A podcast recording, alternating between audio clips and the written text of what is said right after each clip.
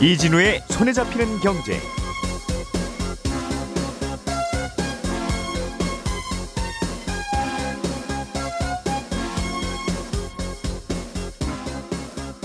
안녕하십니까 이진우입니다. 공정거래위원회가 우리나라 1위, 2위 항공사인 대한항공과 아시아나항공의 기업 결합을 승인했습니다. 다만 공정위는 두 항공사의 결합을 승인하면서 몇 가지 조건을 걸었는데 어떤 조건이 들어있는지 이게 앞으로 비행기표 가격하고도 관계가 있는 사안이라서 좀 자세하게 들여다보겠습니다. 상장하는 회사의 경영진이 가진 주식은 의무 보유 규제가 있는데 경영진이 가진 스톡 옵션은 이게 의무 보유가 따로 정해져 있지 않아서 스톡 옵션을 행사해서 받은 주식도 지금까지는 바로 팔 수 있었습니다. 그런데 앞으로는 새로 상장하는 회사의 경영진은 이전에 받은 스톡 옵션을 행사하는 게 지금보다 조금 더 까다롭고 어려워집니다. 이 내용도 좀 들여다보겠습니다. 지난 월요일부터 청년 희망 적금 가입이 시작됐는데 가입하려는 수요가 넘치면서 첫날부터 가입 대란이 벌어졌습니다. 그러자 정부가 예산을 더 늘려서 가입자를 더 대폭 늘리기로 했는데요. 여전히 상품 가입에 사각지대가 있다는 지적 함께 들어보겠습니다. 2월 23일 수요일 손에 잡히는 경제 광고 잠깐 듣고 시작하겠습니다.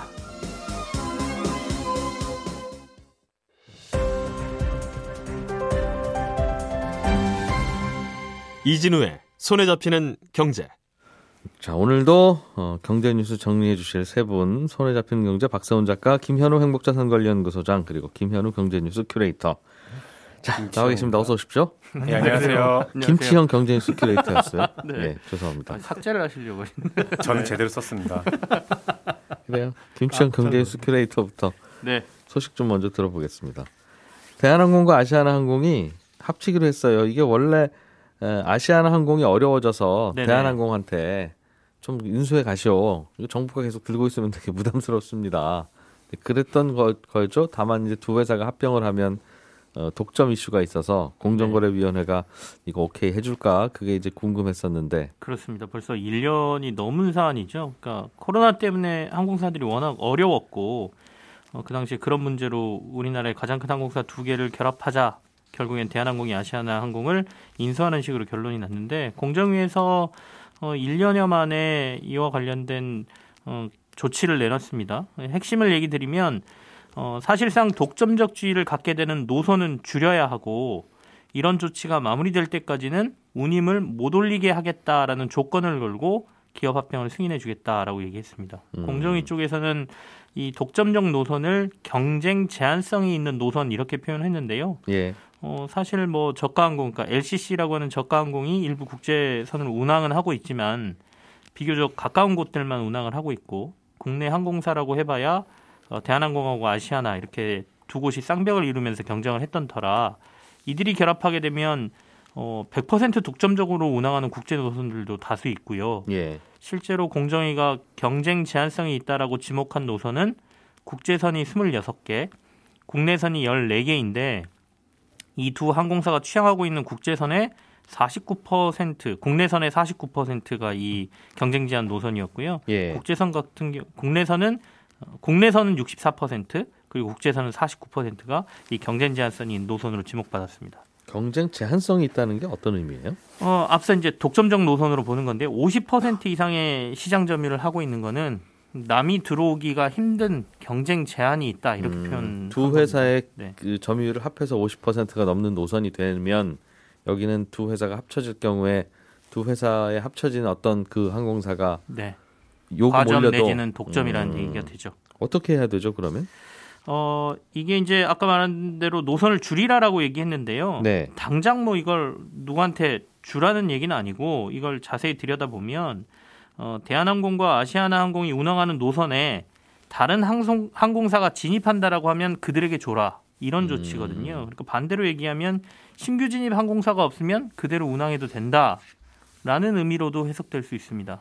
그래서 어, 과연 우리나라 LCC들이 장거리 노선을 뛰려면 예. 큰 비행기가 필요하거든요. 음. 그럼 큰 비행기 새로 사야 돼요. 예. 근데 지금 이 어려운 시기에 큰 비행기를 사서 뛰어들 사람이 있겠는가라는 음. 생각도 살짝은 드는데 어쨌든간 공정위 쪽에서 내린 조치는 이렇고요.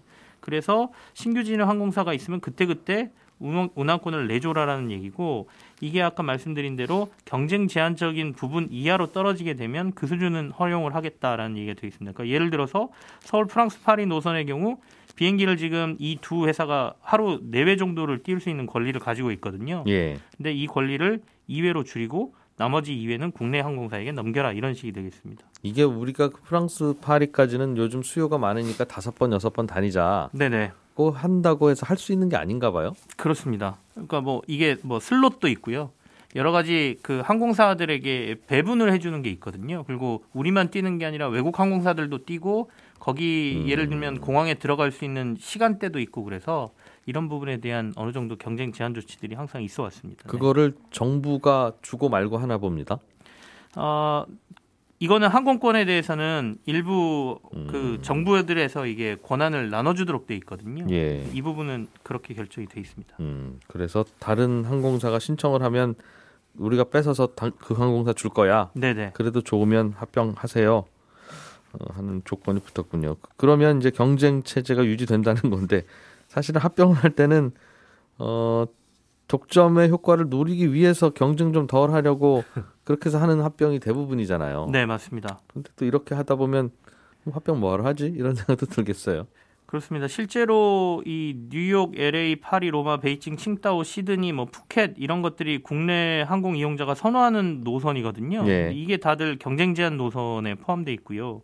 심지어 LA, 뉴욕, 바르셀로나는 이 두 회사가 100% 점유하고 있는 음, 노선이기 때문에 이런 것들이 빠지게 되면 작년에 이제 합병하면서 어, 대한항공 측에서 코로나19가 완전히 회복되는 것을 전제로 했을 때 연간 두 회사가 합병할 경우 3천억 원에서 4천억 원 정도의 시너지가 발생할 것이다 이렇게 전망은 했습니다만 예.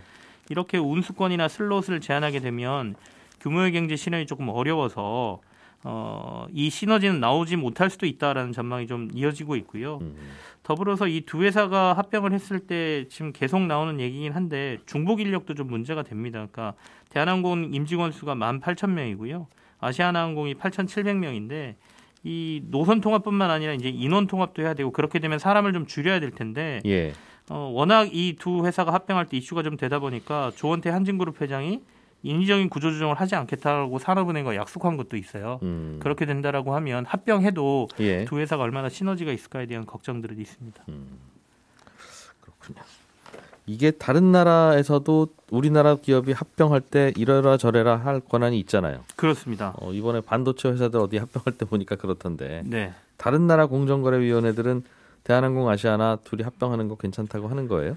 어, 현재까지 태국 등 8개의 심사는 지금 끝났고요. 이제 미국하고 영국, 호주, 유럽연합, 일본, 중국 주요 국가들 6개가 심사가 좀 남아 있습니다. 음, 근데 일단 국내 공정위가 뭐 제한적이긴 하지만 승인을 했고 예, 어, 통합항공사가 쌓은 뭐 인적 랩 인- 인프라라든지 이런 것들이 좀 좋아서 남은 심사도 좀 통과되지 않겠느냐는 긍정적인 전망은 있는데 그래도 좀 지켜봐야 될 것 같고요. 일각에서는 EU하고 중국의 심사가 좀 까다로울 수 있다 이런 전망을 내놓고 있습니다. 예. 박 작가님이 들고 오신 소식 청년 희망 적금 업데이트 좀 해보죠. 요즘 이거 관심이 네. 많던데. 예상보다 가입하려는 사람이 너무 많아가지고 예. 처음에 금융위원회가 적금 설계할 때 잡았던 정부 지원금 예산이 456억 원이거든요. 예, 대략 38만 명 정도에게 줄 수 있는 돈으로 계산을 했었습니다. 음, 그런데 아니 요즘 세상에 연 10%짜리 적금이 어딨냐 라면서 관심을 끌었고 지난주 금요일까지 내가 가입이 되는지 안 되는지를 미리 알아볼 수 있는 서비스가 운영이 됐었거든요. 예, 근데 한 150만 명 정도가 가입 여부를 알아봤다는 보도가 나오면서 야 이러다가 예산 손실하면 되면 어떻게 되느냐라는 우려가 굉장히 커진 상황이었는데 일단 정부가 3월 4일까지 신청한 사람은 조건만 맞으면 무조건 다 가입이 되는 걸로 네. 방침을 바꿨습니다. 원래는 언, 한 어느 정도 준비를 했던 겁니까? 원래는 연중 몇 인분 정도? 38만 명. 38만 명. 네, 이게 왜 38만 명인지가 굉장히 궁금해서 알아봤더니 근데 애초에 왜 이 정도만 신청할 걸로 예상을 했을까요? 2013년에서 2015년 사이에 재형 저축이라는 게 있었거든요. 예, 근데 가입자 주- 그거 가입한 사람들 중에 19세에서 34세가 어느 정도 가입을 했는지를 보고 그 가입자 수를 대충 추산한 다음에 평균을 냈더니 그게 38만 명이었던 겁니다. 그 당시에 이 정도가 가입했던 걸로 그 봐서는 당시도 혜택도 이 정도였나 봐요. 거의 비슷하긴 했는데 약간 좀 구체적으로 보면 약간 다르긴 한데 음. 그래도 수요 예측을 실패했다라는 그런 지적도 나오고 있습니다. 저희가 잘못한 것도 있어요. 저희도 이거 열심히 홍보했잖아요. 나오기 전부터 김현우 소장님이 좋은. 좋은 거 나온다고. 네. 근데 이제 이번 주 금요일까지는 원래 계획했던 대로 지금 오부제가 그대로 진행이 되거든요. 예. 그래서 오늘은 88년, 93년, 98년, 03년생이 가입 신청을 할 수 있고요. 다음 주 월요일부터는 어, 출생연도에 상관없이 원하는 사람은 누구나 다 신청을 할 수 있고 조건이 맞으면 가입이 됩니다. 다만 이제 금융위원회에서 다음 달 4일까지 신청하면 다 받아주겠다고는 했는데 그러면 원래 배정된 예산보다 더 들어가는 예산은 어느 정도로 예상을 해야 되는지 음, 그리고 그 돈은 어디서 어떻게 조달할 건지는 구체적으로 정해진 게 없습니다. 예. 어제 공정위 쪽에 그래서 아니 금융위 쪽에 물어봤는데 추후에 이제 계획만 잡고 있다라는 원론적인 음. 답변만 들었습니다. 이게 혜택이 뭐 어떻게 해주는 거였죠? 이게? 일단은 은행들이 기본으로 5%를 주고요. 예. 이자를 그 이거는 이자 은행, 외에 은행이 뭐 그냥 빠듯하게 부담하든가 은행 돈으로 해준다는 거였죠. 네, 그거는 예. 뭐 그렇고 이번에 그럼 늘어나면 그냥 은행들한테 좀 더 해달라고 하- 하겠네요. 뭐 네, 당국이 더 해달라고 하니까 뭐 그 안 해줄기는 어려울 거고. 네. 예. 그 정부 지원금을 얹어줍니다. 최대 36만 원. 2년 다 가입했을 때, 아, 1인당 네, 30만 원 정도. 36만 원 주고 그리고 이자 소득세 안 받습니다. 그두 가지 혜택을 더 얹어줬기 때문에 대략 음. 예. 한연10% 정도의 금리다. 이런 계산이 나옵니다. 그렇군요. 가입 조건이 어떻게 됐었죠, 이게? 나이는 만 19세부터 만 34세까지만 가능하고요. 예. 작년에 국세청에 신고된 소득이 반드시 있어야만 합니다. 음. 다만 또 그 신고된 소득이 너무 많으면 안 돼요. 세 전으로 연소득 3,600만 원 이하이거나 종합소득으로 2,600만 원 이하인 경우만 가입이 가능합니다. 그러면 이제 조건만 이걸 만족하면 3월 4일까지 신청만 하면 네, 다 받을 수 있는 혜택이 되는 거예요? 아닙니다. 안 되는 경우가 있습니다. 이게 언론에는 잘 보도가 안 된 게 있는데 예. 금융위 보도 자료에 보면은 제가 좀 전에 말씀드렸듯이 가입 기준을 작년 소득으로 본다고 되어 있거든요. 네. 근데 작년 소득은 아직 확정이 안 됐습니다. 직장인들은 연말 정산을 해야 되고요. 자영업 하시는 분들이나 프리랜서는 5월에 종합소득세 신고를 해야 작년에 번 돈이 확정이 되거든요. 연말 정산은 되게 하신 분들이 많을 텐데 네. 아직 형식적으로 확, 확정이 안 됐다는 거죠. 그렇습니다. 그게 내가 서류를 냈을 뿐이지. 네. 그 확정 결과는 7월이나 돼야 나옵니다. 예. 그래서 지금 어떻게 하고 있느냐면 작년이 아니라 2년 전 소득으로 가입 여부를 가리고 있거든요. 음. 근데 문제는 작년에 취업을 해서 일을 시작하고 2년 전에는 취업 준비생이어서 소득이 없는 경우. 예. 이 경우는 원래 기준인 작년 소득 기준으로 하면 가입이 가능할 수도 있었는데 음. 2년 전 소득 기준으로 지금 가입 여부를 가리고 있기 때문에 이 사람은 가입이 안 됩니다. 아예. 예. 그리고 2020년 2년 전에는 연소득이 3,600만 원을 넘었는데 코로나19나 아니면 다른 이유로 작년에는 소득이 줄어서 작년부터 또 가입 요건을 충족한 사람도 지금은 가입이 안 됩니다. 2000년 야 2020년 소득으로 계산해서 어, 커트라인을 정하니까 네. 이런 분들은 작년 소득이 확정되는 7월부터 가입이 가능한데 올해 7월. 네. 예. 처음 계획대로라면 7월에 가입했으면 되는데 음. 지금은 방침을 바꿔서 3월 4일까지만 받아주는 걸로 했기 때문에 7월에 가입 가능하신 분들이 이제 취- 가입을 못 하게 돼 버리는 겁니다. 음. 그러면 이런 분들은 어떻게 할 겁니까? 라고 그러니까 이분들도 또다 받아줄 거냐? 네. 음. 계획이 아직 없습니다. 추후에 논의해서 아, 정확한 답변은 이거였어요. 이제 7월 가입자를 포함해서 추가 사업 재개 여부는 관계 부처 간 협의를 통해 추후 검토해 나갈 예정입니다. 음. 라는 답변이었습니다. 지금 상황은 7월 가입자 7월부터 또 신청하는 분들도 안 줄 수 없는 거잖아요. 그럼 이제 또 원래 딱 이 어쩔, 어쩔 수 없습니다. 선착순입니다. 그랬으면 그 원칙이 지켜지는 건데 네. 이제는 다 주겠다고 했으니까 그럼 왜 7월은 안 주냐고 했을 경우에 또 또 모호해지겠네요. 그렇습니다. 그런 문제들이 남아 있죠. 그리고 또 하나 있는데 네. 작년에 2년 전보다 돈을 더 벌어서 작년 기준으로 가입이 안 되는 사람이 있을 수 있습니다. 아, 아, 어떤 문제가 있냐면 네. 어, 재당- 2020년에는 조건에 맞았는데 예, 그러니까 이번에도 맞겠죠. 가입이 되죠. 예, 근데 21년에는 돈을 더 벌었어요. 그럴 수 있죠. 그래서 가입 조건이 안 됩니다. 예. 그래서 일단은 가입이 됐는데 2021년 소득이 확정된 7월에 가서 봤더니 어? 이 사람은 가입을 시켜주면 안 되는 거였네? 그러나 이미 적금 붙기 시작했잖아요. 네. 예, 그 사람들은 어떻게 하느냐? 일단은 정부 지원금은 줍니다. 네. 그런데 이자 소득세 비과세 혜택은 안 줍니다. 음, 그런 문제도 남아 있습니다. 조금 혜택을 줄이는 경우도 있다. 그렇습니다. 그래서 예. 사실은 이거 7월 이후에 확정된 다음에 이 적금 신청을 받았으면 아무 문제가 없거든요. 사실은 음. 그렇지 않습니까? 확정된 다음에 했으면 그냥 깔끔하게 작년 소득으로 딱 봐버리면 되는데 예, 요걸 좀 빨리 시작하는 바람에 이런 문제들이 지금 생기기 시작한 겁니다. 뭔가 할 말이 많으신데 안 하는 느낌입니다. 아, 전할 말은 좀 있긴 있죠. 어, 물론 정책의 장단점이 다 있고 필요하기도 합니다만 어, 다음에 김현우 소장님, 네. 음, 스톡 옵션을 받았는데 그 회사가 상장을 하면 예. 돈벌 확률이 높죠. 그렇죠. 음. 근데 이제 스톡 옵션을 받은 주식을 처분할 때는 어, 그 회사의 임원이나 뭐 대표이사도 네네. 그냥 바로 처분할 수 있나 봅니다. 즉 이번 달에 우리 회사가 상장했어. 네. 내가 스톡 옵션이 있네.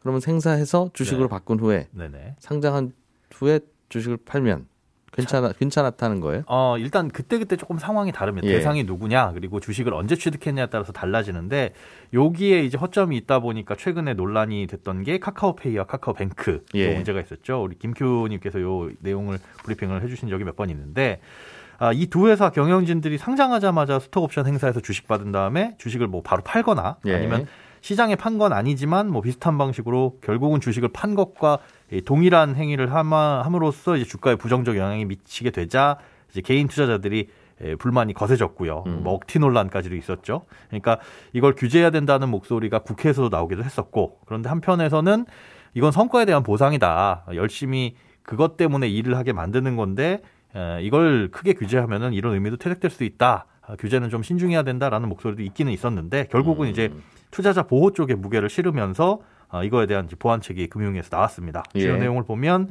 의무적으로 보유해야 되는 대상자, 그러니까 누가 그 주식을 취득했느냐, 요거에 대한 범위도 넓어졌고 보유해야 되는 뭐 주식의 종류, 기존에 뭐 스톡 옵션 외에도 뭐 CB, BW 이런 것들도 있으니까요. 그리고 의무적으로 보유해야 되는 기간에 대해서 좀 변화가 생겼습니다.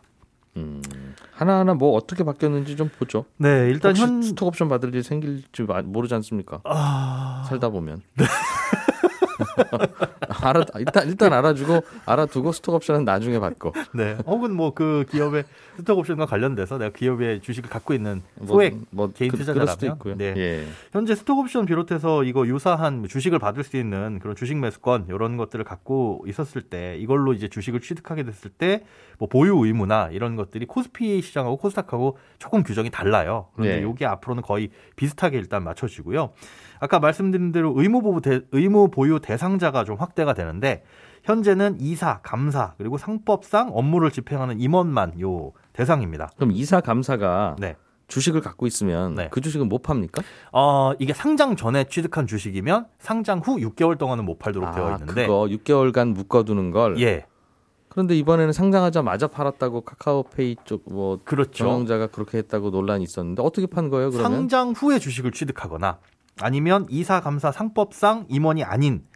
사람, 뭐 회장, 사장 뭐 이런 직함을 가지고 있으면서 임원은 아닌데 이사는 예, 아닌데 예. 어, 결정적으로 어쨌든 실질적으로 회사에 어떤 업무를 집행할 수 있는 권한이 있을 만한 대상자. 이건 상장 저 상법에서 명시를 하고 있거든요. 예. 이런 대상자들도 일단 포함을 시키는 걸로 제도가 개선이 됩니다. 음. 이 코스닥에서는 이미 적용이 되고 있었는데 코스피에서는 적용 안 되던 어, 규정이었거든요. 그러니까 이번에 논란은 이미 갖고 있었던 주식을 판 게 아니라 그건 6개월 동안 묶이는데 네. 상장하고 나서 스톡옵션 행사했군요. 바로. 예. 그럼 그건 상장하기 전에 갖고 있었던 주식이 아니니까 맞습니다. 새로 생긴 주식이니까 팔아도 된다. 그래서 팔았다가 논란이 됐던 거고요. 그렇게 되는 거죠. 뭐 법적으로 문제는 없는데 근데 이제는 앞으로는 앞으로는 어, 상장 후에 주식을 취득한 경우에도 예. 어, 상장 후 6개월 동안은 못 팔도록. 근데 6개월이라는 게 사실은 최소 기간이거든요. 음. 최소 6개월 이상으로 해라라고 하는데 사실상 대부분의 기업들이 상장할 때 그 의무 보유 기간을 6개월로 정해 놓고 있어서 예. 이 부분에 대해서도 조금 규정이 바뀝니다. 그 6개월을 이제 대상에 따라서 어, 2년 이내에서 추가를 할 수 있도록 그렇게 바뀌는 거거든요. 예를 들어서 뭐 대표이사는 6개월 플러스 1년 해가지고 음. 1년 6개월 동안 못 팔게 해라. 라는 식으로 정할 수 있도록 규정을 바꾸긴 하는데 정할 수 있도록 바꾸는 거니까 정해야 한다는 아니죠. 아닙니다. 강제하는 건 또 아니라서 이게 실질적으로 실효성이 있을지는 또 의문이기는 합니다. 그래서 뭐 최소 기간이 6개월이니 금융위에서는 이걸 다양하게 설정하도록 유도하겠다라고 하는데 그 유도라는 거는 뭐 인센티브나 채찍일 텐데 그런 거는 사실상 지금 음. 구체적으로 나온 건 없고요. 예. 그렇게 된다면 또 최소 6개월만 지키는 게 아닐까 싶기도 합니다. 6개월. 예, 음. 그렇습니다. 근데 이게 이게 스톡옵션 받으시는 분들 얘기를 들어보니까 네, 예를 들면 지금 스톡옵션 행사가가 만 원이에요. 예, 그런데 주식 가격 보니까 어 10만 원이네. 네, 네, 네. 그러면 행사하자마자 주당 9만 원을 버는 거지 않습니까? 그렇죠. 그런데 스톡옵션을 예를 들면 만 주를 가지고 있어요. 네, 그럼 9만 원 버는데 만 주면 9억, 9억. 원이잖아요. 예, 행사하는 순간 9억 원을 번다고요. 맞습니다. 그런데 그거에 대한 행사를 하면 그 9억 원에 대해서 세금을 세금을- 행사한 날 그날 그냥 뗀대요. 맞습니다. 이게 처분을 하지 않아도 예. 행사한 날을 기준으로. 하게 됩니다. 근데 그게 근로소득세율을 적용받아서 그렇죠. 대략 한 40%니까 9, 4, 30, 한 3억 몇 천만 원을 내세요 한다는 겁니다. 그날. 그렇죠. 9억까지는 그렇게 될 거고 뭐 이렇게 10억이 초과하고 되게 되면 거의 절반이 날아가는 뭐 거니까. 근로소득세율이 높으니까 위로 가면. 맞습니다. 음. 그러면 행사했다는 이유로 몇억 원을 내야 되는데 돈이 없으면 당연히 그 주식 주식을 팔아. 팔아서 예. 그돈 내야 될 거 아니겠어요. 맞습니다.